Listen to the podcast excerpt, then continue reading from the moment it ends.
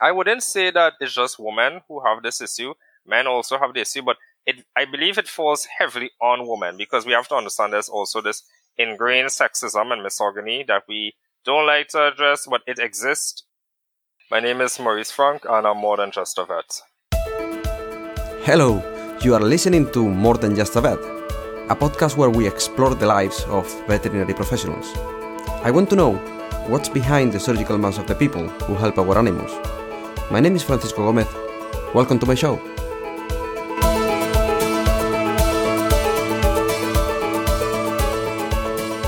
So, Maurice, tell me, um, introduce yourself um, and tell me who you are, uh, where you work, uh, a little bit more about your life. Okay. All right. So I'm Maurice Frank. I am 31 years old. All right. So I reside currently in Trinidad and Tobago. So I am Trinidadian. Um, I would have attended the University of the West Indies. So I went to that veterinary school, which is also located in Trinidad. So Trinidad is a republic. So it's a state in the a twin island state. So Trinidad and Tobago. So we're located in the Caribbean.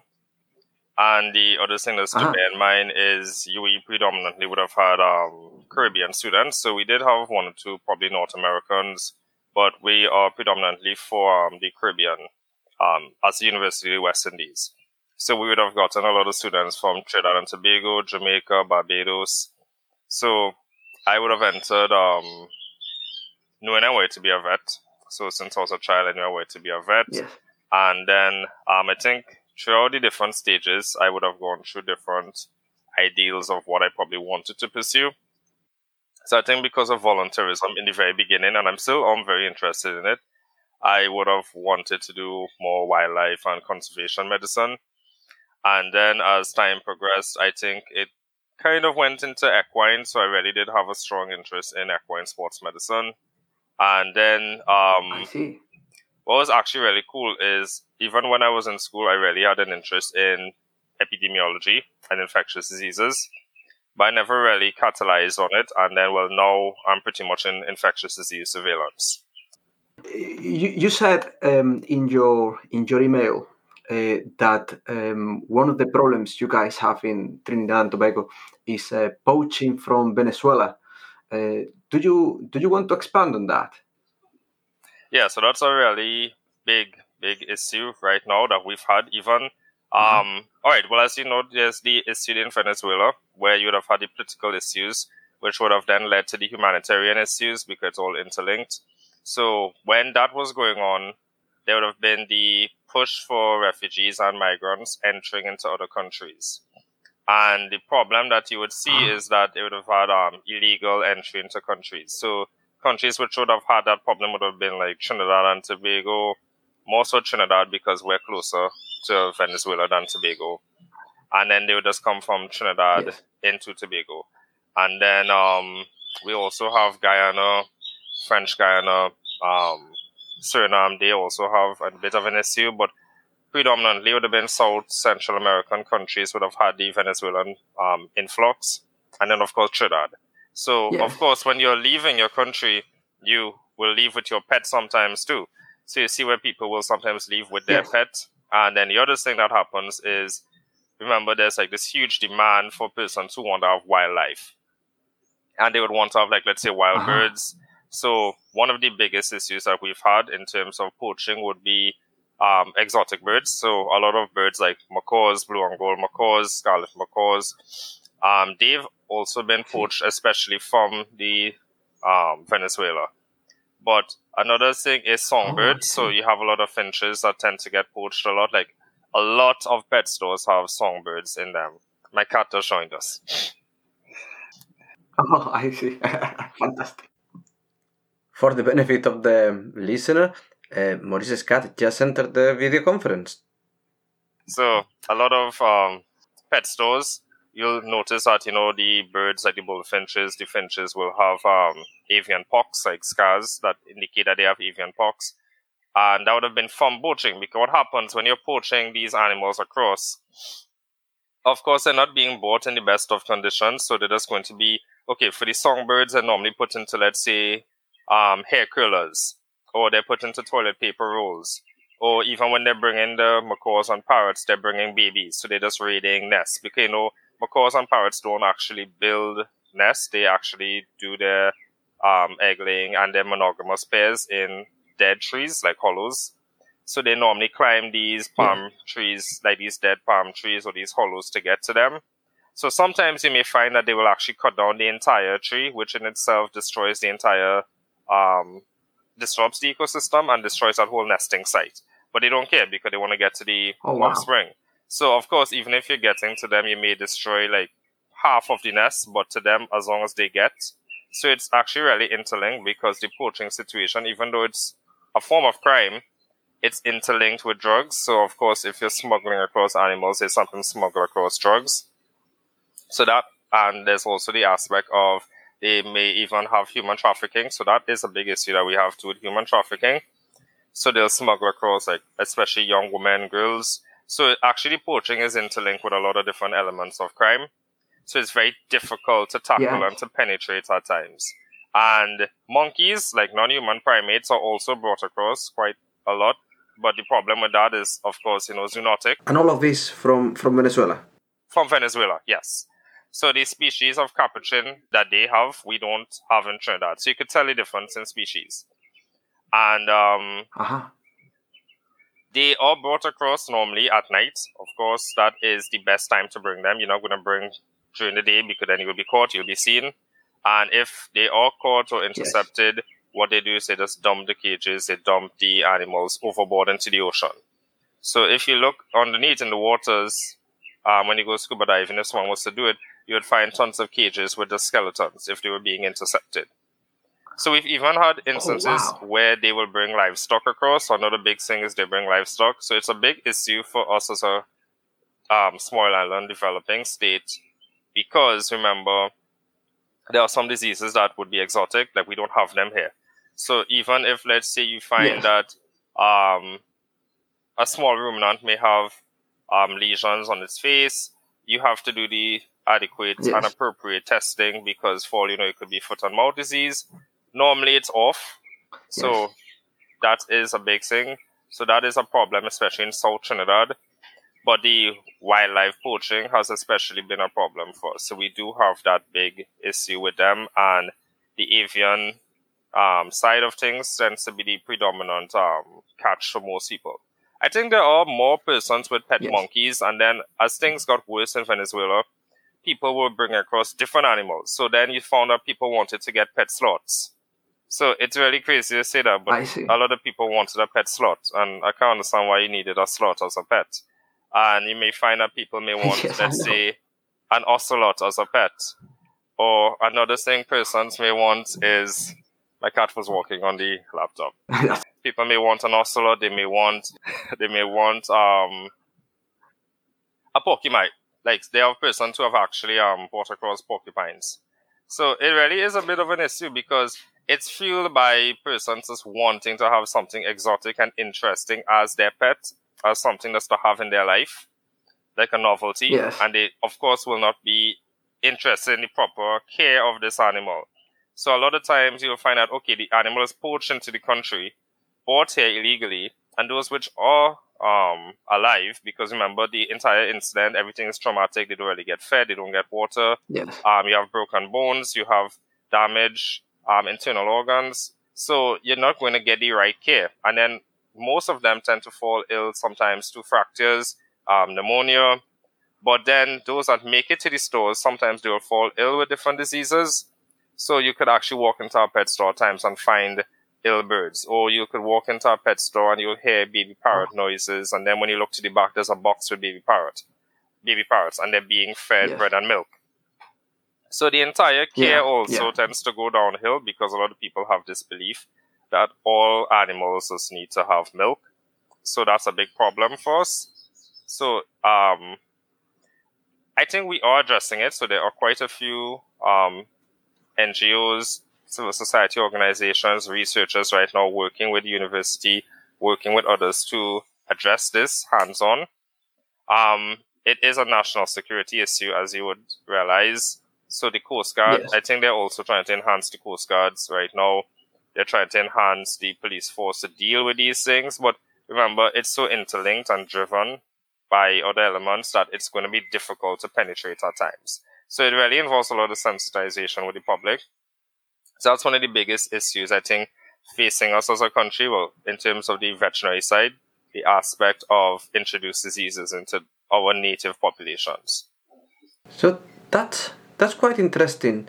So Trinidad is only a few miles of uh, the Venezuelan yeah, coast, so isn't yeah, it? you could actually see Venezuela from the shore of Trinidad sometimes.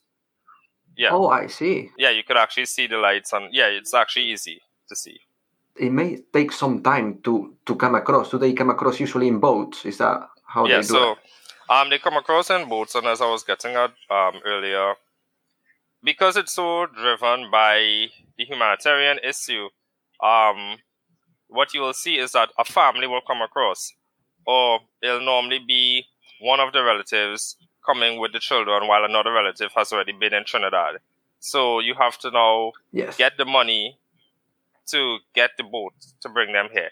So what I mean by that is you have to work really hard in Trinidad to save money to then pay for them to come here. Because remember, you need to pay when they're coming here. You don't just don't come for free, and then you have to pay for them when they have Yeah. to stay um, overnight until you could get them deeper into South. So it's a lot of money Yeah. in persons trying to save to get their family across here. Persons also make money and they'll try to send it back to Venezuela. Now I believe the situation has improved a lot more compared to how it was a few years ago, because we all know how that um, international became international news. But I think the COVID nineteen pandemic would have pushed things across now where they're even more vulnerable than they were before. So when you look at these different elements, it now drives um, the criminal element a bit more because remember when there were the lockdowns, there were the issues with persons who were not able to do as much surveillance and patrolling. So then another thing that you may look at is it was easier to get animals into the country. Um, another problem that you may see is that people are bringing dogs into the country. So because many persons may want a breed as a pet, so they may want a husky, they may want a pug, um, they want these different animals as pets, and they bring them here. But then sometimes what you'll find is that they'll have different viral diseases that we don't have, or that we may not have experienced for quite a while. So a good example may have been canine distemper. So we had a canine distemper outbreak a few years ago, probably about two or three years ago, and that may have been strongly linked to, although it wasn't proven scientifically, it may have been strongly linked to um, illegally bringing animals into the country, well, dogs. So we do have a big problem. Um, it is a national health security issue. Um, it will involve a lot of different health sector, um, security sector, Ministry of Agriculture. All of these persons will need to be involved to address it essentially, but we need to have hope that it will, um, they'll get some wins. That much I can say, but it Yeah. is a big problem for us. You you mentioned uh, it's interesting you say that because uh, in Mm. the UK uh, they always um, there is a, a, a bit of a international news about um, people trying to come across from uh, other parts of Europe. Uh, usually come from farther afield, uh, Mhm. but when you listen to the news and, and watch the news in here, it looks like the UK is the only the only part of the world where people want to go. Uh, but I'm I'm Spanish of origin, and I realized that this is a global phenomenon because Yes. uh, in Spain you still have people coming from Africa as well. So uh, the, it is quite interesting that you mentioned that because I wasn't aware of that. Um, you, you know when you mentioned about uh, these um, animals being brought across and some of them are from non, non-native species. Uh, do do people have uh, is it is it legal to uh, uh, to own these sort of species in Trinidad? Can you own them, uh, all of them, or there are Mm. some that you can't own? You can apply for a permit with the forestry division. So normally, if you want to have an exotic pet, you should apply to the forestry division for a permit. Um, it's not just let's say Yes. if you're bringing an animal that's not from Trinidad, it just applies to many wild animals. So even if let's say someone wanted to have a boa constrictor, a rainbow boa, a caiman, they should have a permit for it. I think there has been a breakdown in the number of persons who have permits compared to the number of persons with animals. So there's a clear breakdown Um, even if you're importing animals, of, of course, you'll need to have a permit. You'll have to apply beforehand. But I think there's a divide, so many people don't need, they don't really know that you're supposed to have a permit at times. So there's um, a And breakdown in education. yes. So they uh, may not realize it. So a parrot, let's say, is a standard pet. Like you'll just drive by, and many people have pet parrots, but they may not be in the best of condition. They may not have the best cage size. So a lot of the issues would arise from husbandry. So I think husbandry is one of the um, biggest downfalls for animal health in terms of avian um, animals in this country, especially because they tend to have a lot of hypovitaminosis A because they're not getting the best diet. You may see that the owner just literally feeds sunflowers alone. Like that is all they feed. Just a bowl of sunflowers and that's their Oh, diet. wow.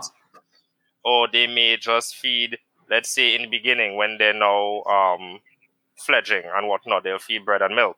So to them, it's not a problem to just do this. So we do have some issues. So we're working on it. And as I said, there are organizations which are helping to educate and to sensitize the public on how to care for these animals, what is needed. So we need to also, you know, um, work with them as vets to boost what they do. Yeah. And we do have um, breeding programs in the country. That one I will say. Uh-huh. Um, we have places like the Pointe-a-Pierre Wildfowl Trust, so I've volunteered with them since I was a teenager. So they are one of the Uh-huh. oldest conservation sites in the region. So they breed waterfowl. So we would have had extirpated species of waterfowl, meaning that they were found elsewhere but not in Trinidad. Or another problem with that is due to the, of course, the overhunting, um, destruction of wetlands. So I was volunteering with them since I was mm, probably 18 years old and still with them. So they do a lot of work also the blue and gold macaws. So they breed macaws and they do work in education on, let's say, conservation issues. So climate change, um, poaching. So they work with, um, explain to persons why you shouldn't have a macaw or a parrot as a pet. So they do a lot of work there, especially in terms of connecting the dots for children because they do outreach into primary and secondary schools explaining why you should not have um, macaws as pets, parrots as pets. They will also look at climate change, like how is climate change affecting different parts of the ecosystem. So it's really great work that they Yeah. do. Um, That's fantastic. we do have persons doing the work. I think one of the major issues in Trinidad, like it is in many countries, is you may have persons operating in a silo. So we do have um, Yeah. a lot of organizations who do great work, but they operate in a silo, so there's not a lot of connection between them. And then there's increased competition now for grant funding. So I think that's a bit of a problem. So we probably need a lot more coordination regarding that. Now, when it Yes, comes now yes. to animal diseases, I think part of the problem too that we have to look at is how can I confirm a disease if I haven't really been able to diagnose? So you'll have a lot of suspect or probable cases. You may not have a lot of diagnostics all of the time. So we need to also probably build up on our lab capacity and build up on different elements of, let's say, how can we ship or refer samples quickly? Because remember, I can suspect avian pox doesn't mean that, you know, like just based on what you're seeing, based on the presentation, the likelihood of an owner saying, oh, you know, let me send the sample in, yeah, that's not really going to happen. So we do need a lot of work for that, but it's coming along. Yes, I, I guess a, a lot of the difficulty may be um, access to um, uh, for for clients to, to pay because you you, you did say Mm. uh, that some people can't afford vaccinations, uh, and I'm guessing that means they can afford treatment very often. Is that right? Yeah, so that is very correct. So what you'll realize too is um, there are certain parts of the country where persons may just not have the finances to be able to go to a private vet, or they may not be able to get certain things done. And because of that, um, vets are a bit limited in these areas because how do I now ask someone to do a CBC or how do I ask them to do a biochem panel when they themselves don't have this money to do it if they had to do it for their own health? So that is another problem that we have that we need to also focus a bit on. How do I now leverage care for um, marginalized populations and vulnerable populations who have animals? Because, you know, there's always this saying, oh, but, you know, if people don't have money, then they shouldn't have a pet. And I find mm. that's a bit limiting because the COVID 19 pandemic has pushed persons more into um, unemployment. So people don't have resources. They yes. may not have financial resources. So, you know, the state will, of course, need to buffer when it comes to their living expenses. So that is a problem. But we need to also bear in mind that it's very difficult to expect someone to afford vet care right now. Yeah. So we do have and neuter programs. So there are quite a few organizations in the country which help with and neuter programs. So they will reduce the cost or they will do it for free. We have had and neuter drives. So that's amazing work that is done by vets and done by these NGOs. So I will have to say that um, people do have the opportunity provided they want to take the opportunity. I don't think many people may want to because yet again, they sometimes think that, oh, you know, I don't really need to spay my dog because I want her to have children and, you know, that's not right. And, you know, yeah. Um, why would you want to, you know, neuter a male dog? Oh, you know, you're emasculating him, not taking away from his manhood. So you hear things like that all of the time. So we need to have that sensitization in the general public to get people to understand the importance of spay and neuter drives. Regarding vaccination drives, that's a difficult thing because um, sometimes what happens very often in Trinidad and Tobago, persons do come in for their vaccines, but they may come in especially when they're puppies, and then there's a divide after that. So they think that they just need the vaccinations as puppies. They may not realize that they always yes. needed to have annual checkups, vaccination. So now I think um, people are understanding a bit more that it's necessary. Yeah. I think people see that there's a need for care. I think the COVID 19 pandemic helped to push that a lot too. So people were at home with their animals. Yeah. So I think um, you would have seen more vet services active at that time because people were able to pick up on certain dermatological or respiratory or um, even cardiovascular issues that they did not realize. So I saw that a lot of persons yeah. came about with the oh, my dog is coughing at night, and I had to say, how long has this been going on for? And they said, oh, it was happening off and on. So I think that, you know, when they were home, they had more time to pick up on these things. Whether yeah, they yeah, true. translate it into long, sustainable care is a different thing, but I would say the interventions happened yeah. during the COVID 19 pandemic. Yes, a lot, a lot of the things you say uh, are tend to be uh, educational issues. And um, mm-hmm. here in the UK, we actually see very similar things. Uh, for instance, what you said about um, uh, vaccinations only in puppies or uh, taking away the manhood of a dog because they don't want mm-hmm. to castrate him, all those things we, we still see here.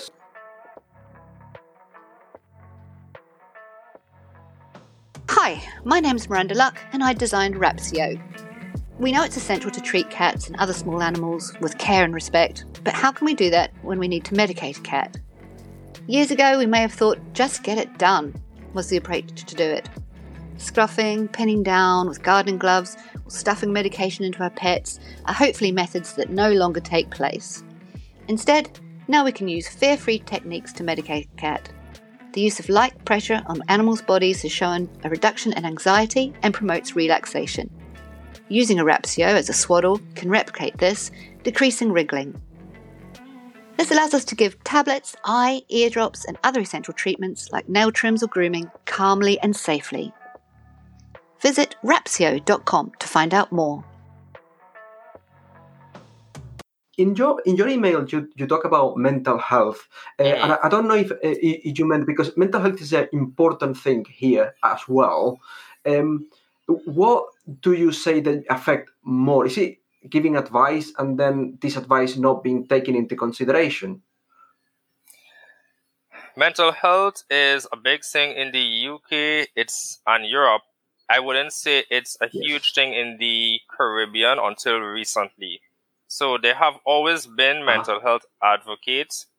I think how we view mental health has started to improve, but there's still a lot going on, especially between the different um, age groups, because as you know, millennials, um, we tend to carry the weight of mental health on our shoulders in terms of advocating for mental health services in the workplace, yes. and it's okay to um, feel this way. So we tend to advocate heavily for that.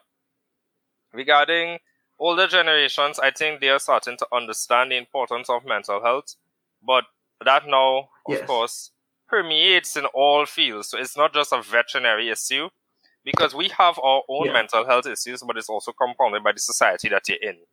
So if you have older vets yes. in a clinical setting who don't understand nor care about mental health, are they going to now offer this service to their younger staff? Are they going to really say, Are you okay? How are you doing today? Um, how is your mental health after euthanasia? You've had multiple euthanasias. You may have had a client who was screaming at you. How are you feeling? So it's a lot about compassion. And I think that sometimes with many persons, they grow up so cold and frigid, they may not be willing to cross that boundary because to them, they just view it as you're just my colleague. So that's how they view it at times. Yeah. I think um, we do have leaps and bounds for mental health in the Caribbean, but we are making uh-huh. great success and strides, especially with regional organizations that they're helping a lot. So they're advocating those public health organizations. Um, the discussions are happening even at the national level, the ministries of health. More workplaces are celebrating it. How it has translated into the veterinary world, I really can't see. So I do not think um, we yet understand the need to say, okay, take a break. I think that, you know, we're conditioned into yeah. this continuously going and going and going. So the concept of taking a break and saying, let me relax or let me calm down and just reflect, we don't have that. I think it's like this weird conditioning that we've gotten since even in vet school to just keep going and this drive. Um, I believe also the lack of understanding from persons about veterinary medicine tends to be a problem. So it's very frustrating because people believe that, okay, my pet has a problem. So now you're supposed to address this. It doesn't matter what time it is, just address this. So you will find that yeah. they may even message you one o'clock in the morning about this simple advice, so 11 o'clock at night. So the lack of boundaries sometimes for veterinarians is a big issue because it's like you get compassion fatigue because there's just no end to it. And then I believe, and you just hit the nail on the head when you said that too, when you're offering advice and when you're working and working and people aren't taking it and people don't seem to care to listen to what you have to say, it will be a problem. Like it is a problem. I can't say it will be. Yeah. This really is a problem because you get so fatigued by the fact that someone has just disregarded your medical advice. Like you went to school, you did all of this work, and then you come out, and then people have very little regard for what you have to say, what you believe welfare should be and is, um, the treatment options that need to exist. So that is a big problem. I think that we need to find solutions, not for the clients only, but how we now deal with it. Because how we deal with it sets the stage and sets the standard. I, I completely agree, and it resonates as well with what happens in the UK. Yeah, I uh, I did a poll uh, with some colleagues in a a private group in Facebook, um, which are also uh, vets and nurses uh, in the veterinary profession. And then uh, one of the things they, they they put there was one of the worst things of being a vet is work-life balance. So that was yes. one of the one of the worst things of being a vet. Uh, another one was um, uh, having uh, um, to manage expectations and also clients' behavior. Um, and, and, all, all those things resonate with what you, you're telling me as well. And I think that's very interesting because one of the reasons I was doing the, this podcast episode about was to actually uh, show people in the UK how the veterinary world is elsewhere. So if we need uh, to find solution, do we have the same problems and of everybody else, or do we keep looking at our own bodies? It's, it's just us. It's not just us. It's, it's actually uh, quite uh, worldwide, I would say. It is. Um, I've seen it especially with my female colleagues. It's very difficult, especially for them, to let's say have a balance between being a mom and being a veterinarian in yes. these climates because you have to make a full day. You get enough maternity leave um, do people understand that sometimes you just have to leave early to collect your child from school? or that you know you may want to go home because, of course, needless to say, this is your child. You want to be around for his or her formative years. You want to see them grow. You want to be there for their different life stages. And I think that we aren't sometimes providing these opportunities for um, persons to really have that proper work-life balance. Um, I wouldn't say that it's just women who have this issue. Men also have the issue, but it, I believe it falls heavily on women because we have to understand there's also this ingrained sexism and misogyny that we don't like to address, but it exists. So you will even hear sometimes a, somebody will say in an interview, they were asked, do you plan on having children? But men don't get asked these questions. Women get asked these questions. And why is that even a question that needs to come up? Like, why do you need to know if I plan on Exactly. having children? Why do you need to know, um, oh, are you going to have a child in the next two years? Like, I find like that's a very inappropriate question. That's a red flag. And I believe that anybody hears that in an interview, they need to ask, why is that an issue? You can't just say, okay, I'm going to answer your question. You need to also bring up the fact, why is that an issue for me to have a child? Absolutely, I, I completely agree. And I think women bear the brunt of that. We don't have that issue. And also, even if we look at it, people say, okay, you know, the veterinary field is predominantly women. And that may be true statistically, but however, are women able to break the glass ceiling to get to certain levels in the field? And then that's something that we need to look at also. Are they even able to, let's say, get respect in the working world? Because sometimes you have clients, especially in the Caribbean, who have no respect for women and they'll have a lot of sexism that they need to deal with. Um, I've seen where quite a few of my female colleagues, they were not able to do a house call alone because you have the problem where men just continuously hit on you or they make inappropriate comments. Sometimes they call you on the work line just to get your personal number or to speak to you. Um, they say, okay, well, you know, um, I could carry you on a date sometime. So they actually make these advances. Even sometimes in a clinic setting, you'll find that some of the male vets may make inappropriate advances or they may tell them that, okay, well, you know, that client really likes you, so you should probably go talk to him now and deal with this client because he really has a thing for you, which is not something that should ever be condoned. So we have to look at how we now treat women in the workplace in the veterinary world. Absolutely. Do do um you said statistically there are more women um in in Trinidad. Is is is a quite um a large more much more women in uh, in uh, to be uh, being vets, right? Yes. So that's um across the board. That's not just in veterinary medicine. That's in dentistry, medicine, pharmacy, um, a lot of different fields, even in engineering, I believe. There are generally, um, for some years now, there have been more women than men. Yes, here is, is, is a similar thing. All the older vets you can see more more men, but usually uh, as the age goes down, you'll see more more females in the profession. hmm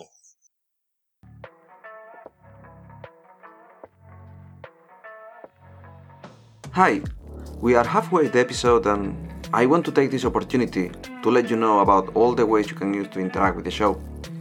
First of all, you can find More Than Just a Vet in more of the major social media outlets, including Facebook Meta, Instagram, Twitter, and YouTube.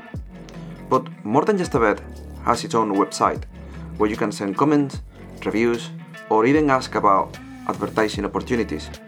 Visit morethanjustavet.net forward slash contact to find out more, forward slash sponsors to see who helps me uh, keep the show going, or if you just want to support the show, go directly to morethanjustavet.net forward slash donate.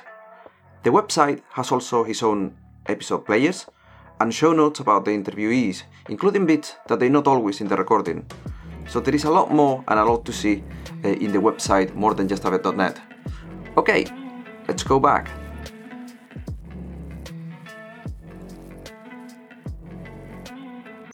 Something I, I, I wanted to ask you is because in your email you you mentioned about um, government paying tuition fees. Is that is that correct? Is it still a thing? Do government pay your tuition fee and then you have to pay them back? Is that how it works? Yeah, so in Trinidad, if you're a citizen, you are awarded GATE. So GATE would have allowed somebody to go to, at least in my time, you didn't pay tuition because the government paid your tuition. And then you generally work for the state or you work afterwards in Trinidad and Tobago. And then you return that now in terms of your work. Now, um, as the years progress, and then remember, you have to know the economic situation globally. The country was unable to provide 100% coverage for every single student. So what would have happened is it became a means testing. So if let's say your parents make over a certain amount per year cumulatively, you would get um, a percentage of your tuition paid. And then I in see. some That's instances, similar they- to what happened to me. yeah. So it helps them to now provide a bit more equality and equity to the system. Because remember, I think what they're looking at too is you have a lot of persons who aren't financially in need, but yet they're getting 100% coverage of their tuition, which may not always necessarily be needed.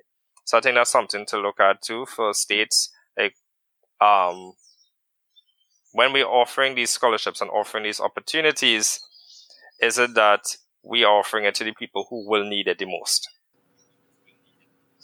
I see. I see. Um, eh, and, and now we're talking about uh, economic situation. Um, do is pet insurance a, a thing? Do do people have pet insurance? Because there is pet medical insurance in the UK.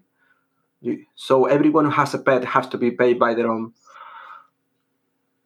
There's no pet insurance in Trinidad. Um, you can have payment plans, so clinics can offer payment plans, but we don't have pet insurance per se. So that's not a standard thing.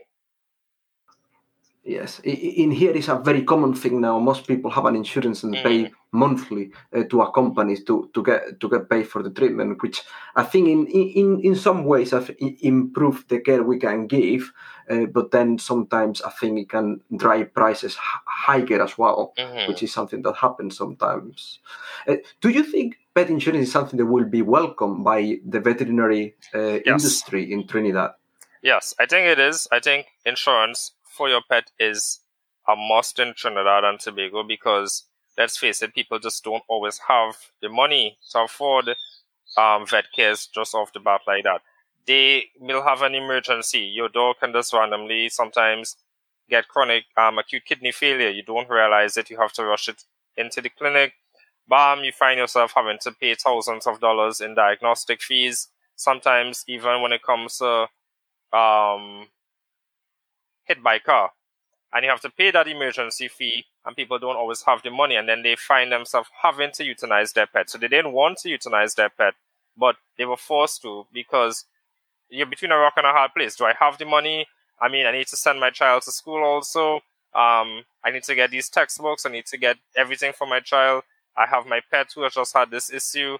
And that is a problem. So i think pet insurance will help with that we need to also consider the society that we're dealing with. Not everybody, of course, will want to access the pet insurance, but I think many people will. Yes, I, I, I can understand. Uh, could you tell me how how do um, vets in Trinidad see their uh, Europeans and British vets? Is it something that they say that as a uh, different, more advanced, similar? Um, how do you guys see see us in here? That's a great question. Um, I believe many persons do want to migrate to, well, not when I say many persons, I mean, especially as a younger vet, many of them look at it as a gold standard in terms of working in such a situation. Um, Yes. I think the major issue for many persons is the UE degree. Um, you will have to do MRCVS. So that tends to be a bit cost inhibitory for many of the younger vets, especially because you're trying to pay for things in life. You're not really getting the best salary, and then you have to try to save money to do MRCVS exams. I believe that a lot of vets, it depends on who you're talking to when it comes to advancing their career. Uh, many of them have no problem migrating to the um, EU member states to work. I think the United Kingdom tends to be a go-to for a few. Um, a few do go to the United States. Don't get me wrong. One or two to Canada. So it happens. I think the problem is the exams. The course is a bit inhibitory for a few people, but there are a few people that are interested. I know some people who have gone and done it themselves. They're now in the UK. Some people are in Canada. So there are people who are leaving. And then you have to bear in mind there are just so many vets. And then where do I work? So that's another thing too. What do I do when I leave school? So you will want to probably try to apply for an internship, apply for externships even when you're a student. So we are seeing a greater drive to go abroad. And I don't think it's just about just going abroad to live. Mean that the standard alone abroad is just grand in terms of lifestyle. I think persons just sometimes may want to have adequate treatment options, if that makes sense. Like you want to sometimes just be in a setting where you don't have to be in a low resource situation where you can't provide the best of care for your patient. Yes. Do you know what needs to be done, but do you have these facilities to do it? So I do believe that vets, and I know for a fact, have certain things in the Caribbean. I can't say that we don't. And we do the best that we can. That's one thing I will say. And the treatment has been amazing sometimes for many things. And I can't say that, you know, the management has been poor. I would say if the culture and the society led for vets to have this need to invest more in diagnostics and equipment, then we would have it but we just don't have that in the Caribbean because remember, if we buy it, who's going to use it? Think about it like that. Like you invest this money in these diagnostics and you invest it in this equipment. You tell someone, okay, I think you should do this IDEXX test. Are they willing to pay for it? Are they willing to do it? Yes. I understand. And we need to bear in mind that you may sometimes say, okay, well, this is what you have to do, and you push this more, and the client may just not pay the bill. So a lot of times you have clients who go from vet clinic to vet clinic because they just don't pay bills. So we have to yeah. also remember that you have to think about the balance between how do I pay my staff, how much do I want to invest in this, and all of that leads into why we may not have certain things at our disposal. Next, uh, Maurice explained how, even without financial limitations, vets often have to face uh, limitations imposed by the client. He explained in first person how this can affect him emotionally a good example is if I had everything that I needed to um, diagnose and treat a case, can I do that without an owner's consent? And I feel like sometimes we get so flustered, emotional, frustrated, um, demotivated because you want to do more, you can do more, but you don't get the opportunity. And I could see this especially when I had cancer cases, you offer them, um, this is what you can do for chemo. This is what are your, these are your surgical options. I can write the referral. We can get something done. Even when it comes to simple diagnostics, they just don't want to do it. But what was amazing to me is they weren't able, and this is always the case, to deal with what happens when you have cancer. So they just assume that, okay, my dog has cancer and he's doing well. And then you're trying to explain to them, no, but, you know, treatment will work. We should try treatment. And they refuse. Then you say, okay, we should try palliative care. And they refuse. But then when you notice that my dog can't breathe and it's eight o'clock at night, you become hysterical. But my thing is, but we went over all of this. So I think that is a frustrating thing because you tell people and you explain to them, this is what can happen when you don't treat. Or even if you have a chronic condition, you explain this is what can happen. And I think that emotional toll is difficult for us because remember, we're looking at the pathology, we're looking at the pain, we're looking at all of these things that are going to happen to this animal. And yes, they're upset, but you can't help but feel a sense of anger in this situation. So you don't really feel it for the owner at that time. I would say I don't always feel it for the client. I sometimes often have noticed that I get very quiet. So I still empathize with them, but I feel it more for the animal because they made that choice. And it's really difficult to sometimes accept in veterinary medicine how you can have things available, but you still need the owner's permission to deal with um, treatment. And if they refuse, then what can you do? So that is a big problem for all of us. I think it doesn't matter what country you're in, um, what region of the world that you're um, working in. That is something that we're all going to experience. Yeah, absolutely. You're absolutely right. Um, I I want to um, to to just make um, just to finish to make things a little bit more fun. I'm gonna ask you a couple of questions. How would you fit a giraffe in a fridge? Okay, how would I put a giraffe into the refrigerator? Oh.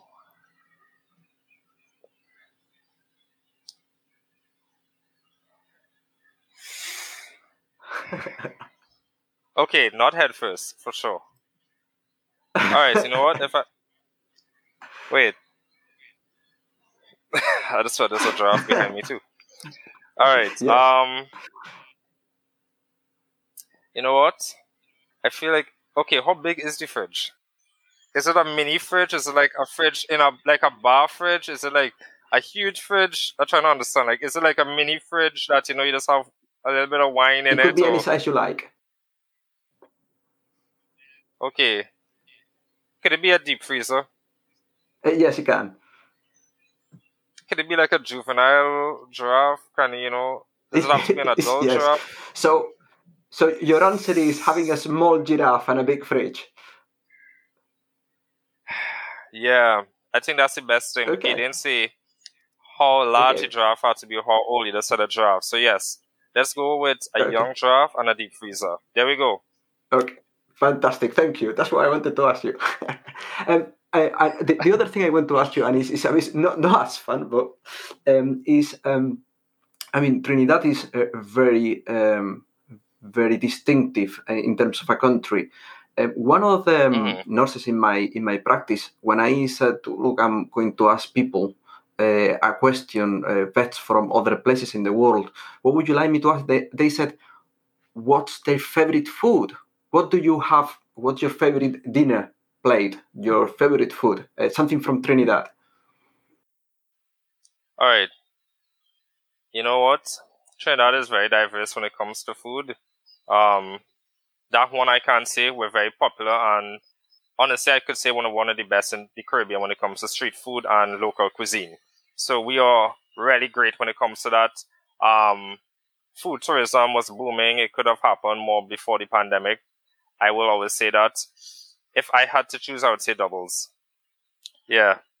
So doubles is a street food, so it's made with um, flour and what we call chana, and you could use different um, things like tamarind sauce, pepper sauce. So you have to understand Yes. too. We are really into street food. Um, we eat a lot, so we have um, a culture here when it comes to cuisine. I'm not even Uh-huh. going to deny that. Um, it's hard to really explain it. Like you have to see the videos and no one understand. But yeah, we lime. When I say lime, I mean we party or we go out a lot in this Yes. country. Well, at least before the pandemic. So doubles was always something you could get early in the morning when you're rushing to work. Even if you had to go out liming at night on the avenue or going out on the road in an area um, a really social area, you would get doubles. So doubles is a go-to. I really love doubles. Yes. I'm not really into pepper in doubles though. I just generally just don't like pepper that much. But yeah, doubles is a go-to for many of us. Fantastic, thank you. so yes, send me a video, please. I want to see it. No problem. Okay, so uh, Maurice, thank you for taking part in the show. All right, I'll talk to you soon. And this is it for today. Did you enjoy this episode? If you have any comments or reviews about it, don't forget to leave them in the website morethanjustavet.net forward slash contact.